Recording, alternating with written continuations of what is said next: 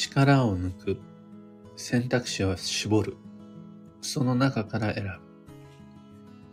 これで進むべき方へ進めます。おはようございます。有限会社認識確認士としさです。箱から20年、累計8万部の運をデザインする手帳、有機暦を群馬県富岡市にて制作しています。最新版である有機暦2024は現在販売中。気になる方は、ひらがなにて有機暦と検索。で、このラジオ聞く暦では毎朝10分の暦レッスンをお届けしています。今朝は、その時点での最適解にたどり着く3ステップというテーマでお話を。1番目のステップが力を抜くことです。2番目のステップが選択肢を絞ることです。で、3番目のステップがその挙げた絞り込んだ選択肢の中からどれか一つは選ぶっていうことです。この3ステップでその時、その時点での自分にとって最も最適な答えにたどり着くことができます。人生における選択っていうのは完璧な基地も最悪の今日もなくて、どんなに理想に見える基地でも必ずそこには何かしらのリスク、何かしらの今日の要素は含まれているもんで、逆に、これは大教って言われるような教教科書で見ると、あまり良くないってされるような悪い道も、実はそこにはある程度のメリットは見つかるもんで。〇〇というロジックにおいては強なものも別の〇〇というロジックで見るとそこには基地の要素は必ず見つかるはずで。そう考えると完璧な基地、完璧な強ってこの世界には本当にないっていうわけです。仮に理論上は最高の選択肢が見つかったとしてもそれ現実的に難しくて、実行が不可能であるならば選択肢の中には入ってこないはずです。現実的には素晴らしい。全く問題ないけど、理論上はいくらでもケチをつけられる選択肢っていうのもあるはずです。これ、みんなと話し合った上では最高の選択肢なんだけど、時期は悪いし、方位も悪いんだよね、みたいなことはあるはずなんですよ。そう考えると、あっちを立てればこっちが立たないっていう中で迷い込んでしまう時もあるのが、進路選択の時とか、職業選択の時とか、相性人間関係を選ぶ時とか、そういうもんだと思います。だから、人生の分岐点において進むべき道に迷ったとき、そもそもの話、火の打ちどころのない完璧な答えを、初めから決め打ちで一つだけ選び出すことっていうのはもう不可能だから諦めた方がいいわけです。これ絶対そうなんですよね。もうこれしかないという選択肢だけがポンポンポンって分岐点ごとに訪れる人生なんてないわけです。必ずあっちを立てればこっちが立たない。良さそうに見えるし悪そうにも見える。という道の中からどれかへ進むしかないのが僕たちの人生の進み方だと思うんです。だから今日の要素を完全に排除した純粋培養された基地だけの人生みたいなのはもう早々に諦めた方がいいんです。先日も転居の鑑定の依頼を受けましたが、みんなやっぱり二言目にはこれで大丈夫ですか？これで本当に基地ですか？これ今日だけど問題ないですか？みたいな話が気になって、そのご相談をいただくんですが、いや、今日って言い出せばきりないですよ。例えば、僕にとって基地であったとしても、別の専門家にとってみれば今日のことなんていっぱいあるんで。また、基地も言い出したら、キリがないんですよね。日は基地だったり、年は基地だったりって、単位を変えればいろんな基地見つけ出せるし、あ、じゃあ、それ、方位のことばっかり話をしてますが、地層や仮想においては基地ですっていう部分もありますし。だから、あらゆる条件が完璧に揃った基地だけの道も、あらゆるすべての状況が今日だけの道も僕たちは一つを選ぶことってできないんです。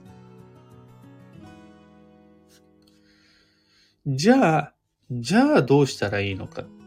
とにかく答えは出さなくちゃならない。そして、運の流れは待ったなし。常に進むしかない。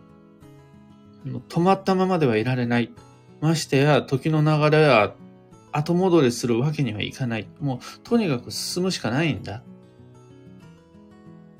っていう場合、ど、どうすりゃいいんだっていう話で。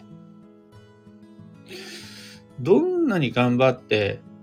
自分なりに配慮して工夫したりしても必ずどこかしらに不備や不満が伴う、そういう人生の節目、選択を迫られた場面において僕たちは何を基準にどう答えを出していけばいいのか。僕自身が常に鑑定の現場において心がけている方法をご紹介すると、それが冒頭の3ステップになります。まずは力抜くべきです。人は力むと心身の能力が下がります。視野が狭くなってねばなれないっていうプレッシャー、重圧によって自らの力を抑えてしまうことになります。だから、まあまあまあまあまあ、一回力抜きましょう。休憩しましょう。左右でも飲みましょうっていう感じで、リラックスすべきです。一回力抜こうよっていうのが一つ目のステップで。その上で、鑑定の現場では話し合い、いろいろな状況を出し合いながら決めていくんですけど、じゃあ今、自分はいくつの選択肢を持っているのか。プラン A、プラン B、プラン C。右、真ん中、左。5月、8月、11月。みたいな感じで、自分に選択することができる、その選択肢はいくつありますか？どういうケースとどういうケースとどういうケースを考えられますか？もちろん、現実的に選択可能なものだけがその選択肢の中に入ってきます。どれを選ぶか一回置いといて、力を抜いた状態で何と何と何を選ぶことができますかの選択肢を並べます。で、その選択肢が、これだったら現実的に選択できるし、また、今ある、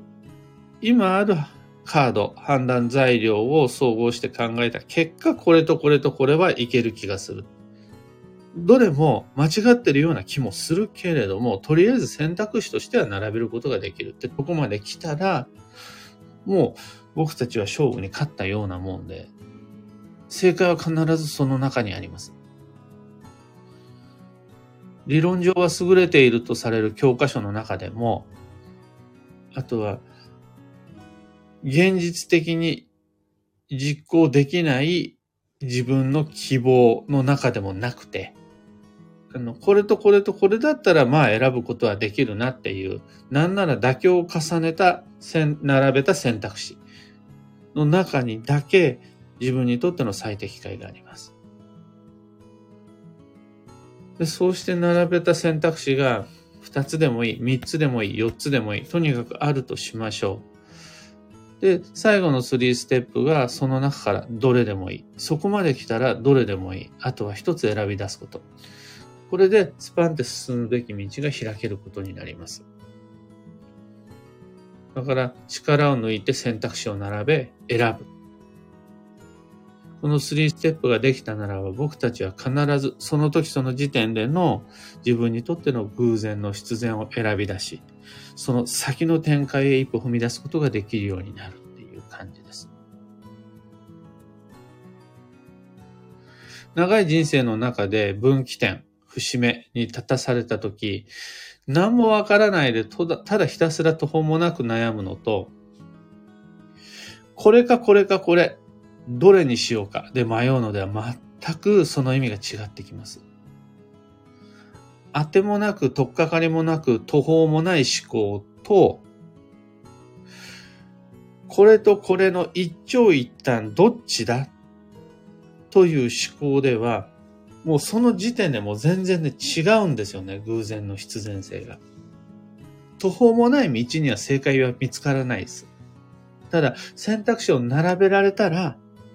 その中には必ず選択肢の中には正解見つかります。あっちかこっちか、それかこれかこれか。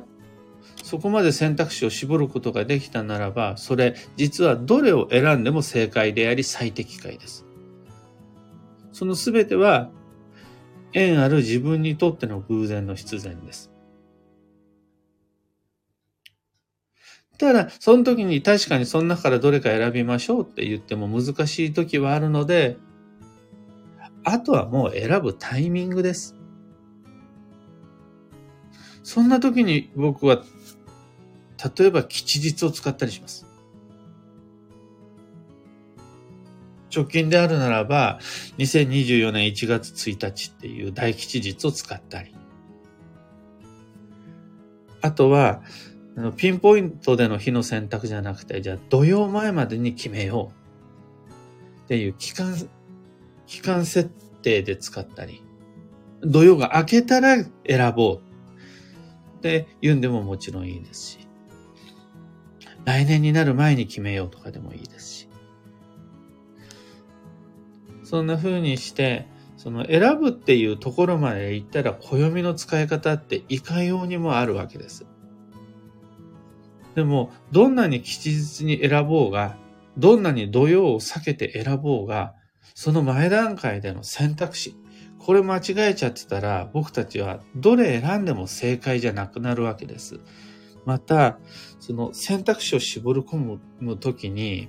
自分で過剰にプレッシャーかけちゃうとか、あとはめっちゃ力んだ中で頭ガッチガチで選択肢を並べちゃうとかっていう風にしても、やっぱり偶然の必然は手に入らないので、まず力を抜いて、その後選択肢を並べて、その中から選ぶっていうことができれば、もうそこから先は自分の運を信じちゃって大丈夫です。今朝のお話はそんなところです。3つ告知にお付き合いください。まず、開運ドリルワークショップ2024にご参加の皆様。昨日朝6時のフォローアップ講座にて、1から20まで全ての課題が完了しました。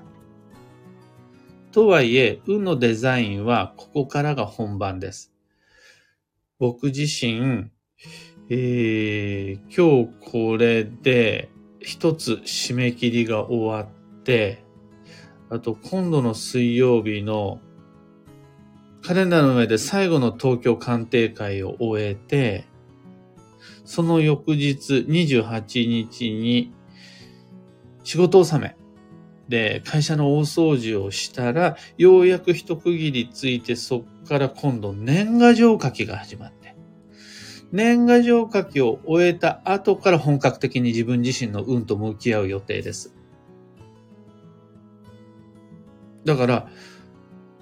みんな、今から開運ドリルするっていう人も全然間に合います。というわけで、こっから本格的なご参加お待ちしています。次に、東京鑑定会に関して、新春最初の鑑定会は1月17日に開催します。その次、2月ももうご予約始まっていて、2月の17日の水曜日でご予約受付します。運の作戦会議ご希望の方、ご予約お待ちしています。そして最後、3つ目のお知らせです。2024年1月27日土曜日に、群馬県桐生市のビキニ桐生文化会館小ホールで新春イベント開催します。新春暦読みという毎年恒例の無料講座です。2024年の運勢と注意事項がメインテーマとなります。無料なんですが、事前のご予約必要です。ね、もうその日はすでに予定が入っちゃってる。でも、2024年の運勢と注意事項は知りたいという方。その前の週、いや、前の前の週、1月13日の14時から YouTube にて全く同じ内容をライブ配信します。そちらご利用いただけたなら、この世界のどこにいようと、YouTube ライブにて新春暦読みにご参加いただけます。もちろん YouTube ライブなんで無料だし、そちらだったら、あの、お申し込みとかいらないです。YouTube での新春暦読みの詳細に関しては、有機暦の164ページをご確認ください。開運ドリルも東京鑑定会も新春暦読みも詳細とお申し込みに関してはこの配信の放送内容欄にリンク貼り付けておきます。さて、今日という一日は2023年12月25日月曜日クリスマスです。運が動く繁忙の12月は残り12日間となります。ところで、皆々様自分へのクリスマスプレゼント準備はできていますでしょうか？それ、開封してサイズ確認したり、色味確認したり、電源入るかどうかとか、機能はどうかなど確認したら、実際の使い始めは元日2024年1月1日がおすすめです。そのタイミングから身につけ始める。そのタイミングからスイッチオンにして日常的に使い始めるっていうのはめちゃくちゃ大吉日なんで、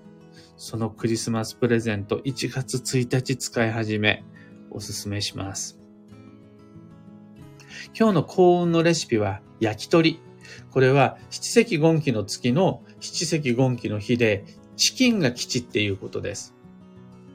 串に刺した焼き鳥だけじゃなくて、サムゲタンとか、フライドチキンとか、中華だったら茹で鶏蒸し鶏とか、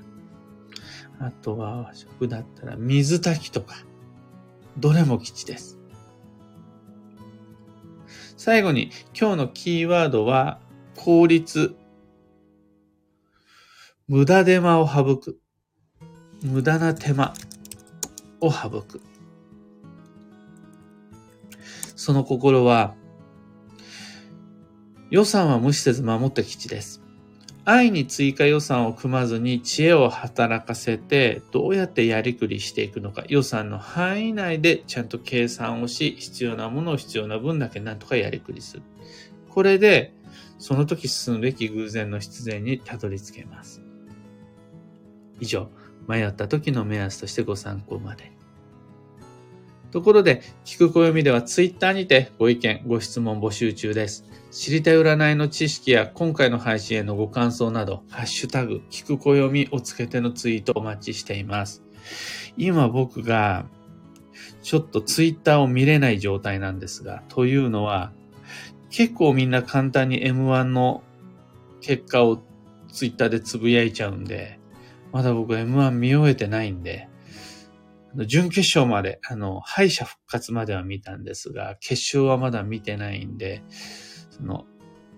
今年の M1 の結果を見たら、ツイッターでの聞く暦へのリアクション、またちゃんとチェックしに行きます。その間にご感想あればツイッターへのハッシュタグ付きでの書き込み、嬉しくお待ちしてます。それでは今日もできることをできるだけ西企画西俊久でした。いってらっしゃい。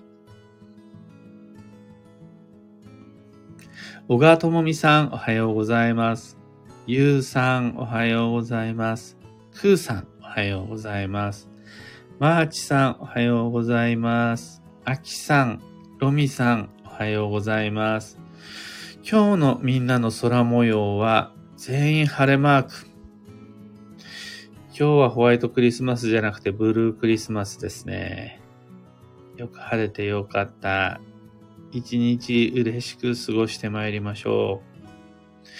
ヒレミンさん、キーボードさん、エヌシャンティさん、カブさん、グルーブさん、マホさん、アルココさん、キミコさん、タカさん、おはようございます。メグさん、運も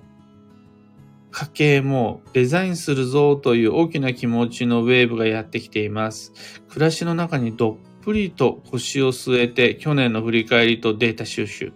そして来年以降の予定や予算を立てるのがとてつもなく楽しみです。自分のクリスマスプレゼントおかげさまで無事にゲットしました。ラピスラズリのセカンドピアス。めっちゃお気に入りになりそうです。そのこと。ラピスラズリって青ですね。雪暦の中にも書いてある青のラッキーアイテム縁起物です。ちななおさん、メリークリスマス今日クラッカーしますとのこと。クラッカーいいですよね。クラッカーも音の鳴るものとして2024年の縁起物です。本来であるならば、ファンファーレとか、あとはドカンと花火とか打ち上げたいところなんですが、なかなかそれって日常生活の中では難しい。でも自分に選ぶことのできる青、選べる音ってそんな大げさじゃなくても割とあるから、今からどんどんどんどん上手に取り込んでいけると、それ2024年の運につながっていくのでおすすめです。というわけで、今朝の配信はここまで。今日もマイペースに運をデザインして参りましょう。僕も行ってきます。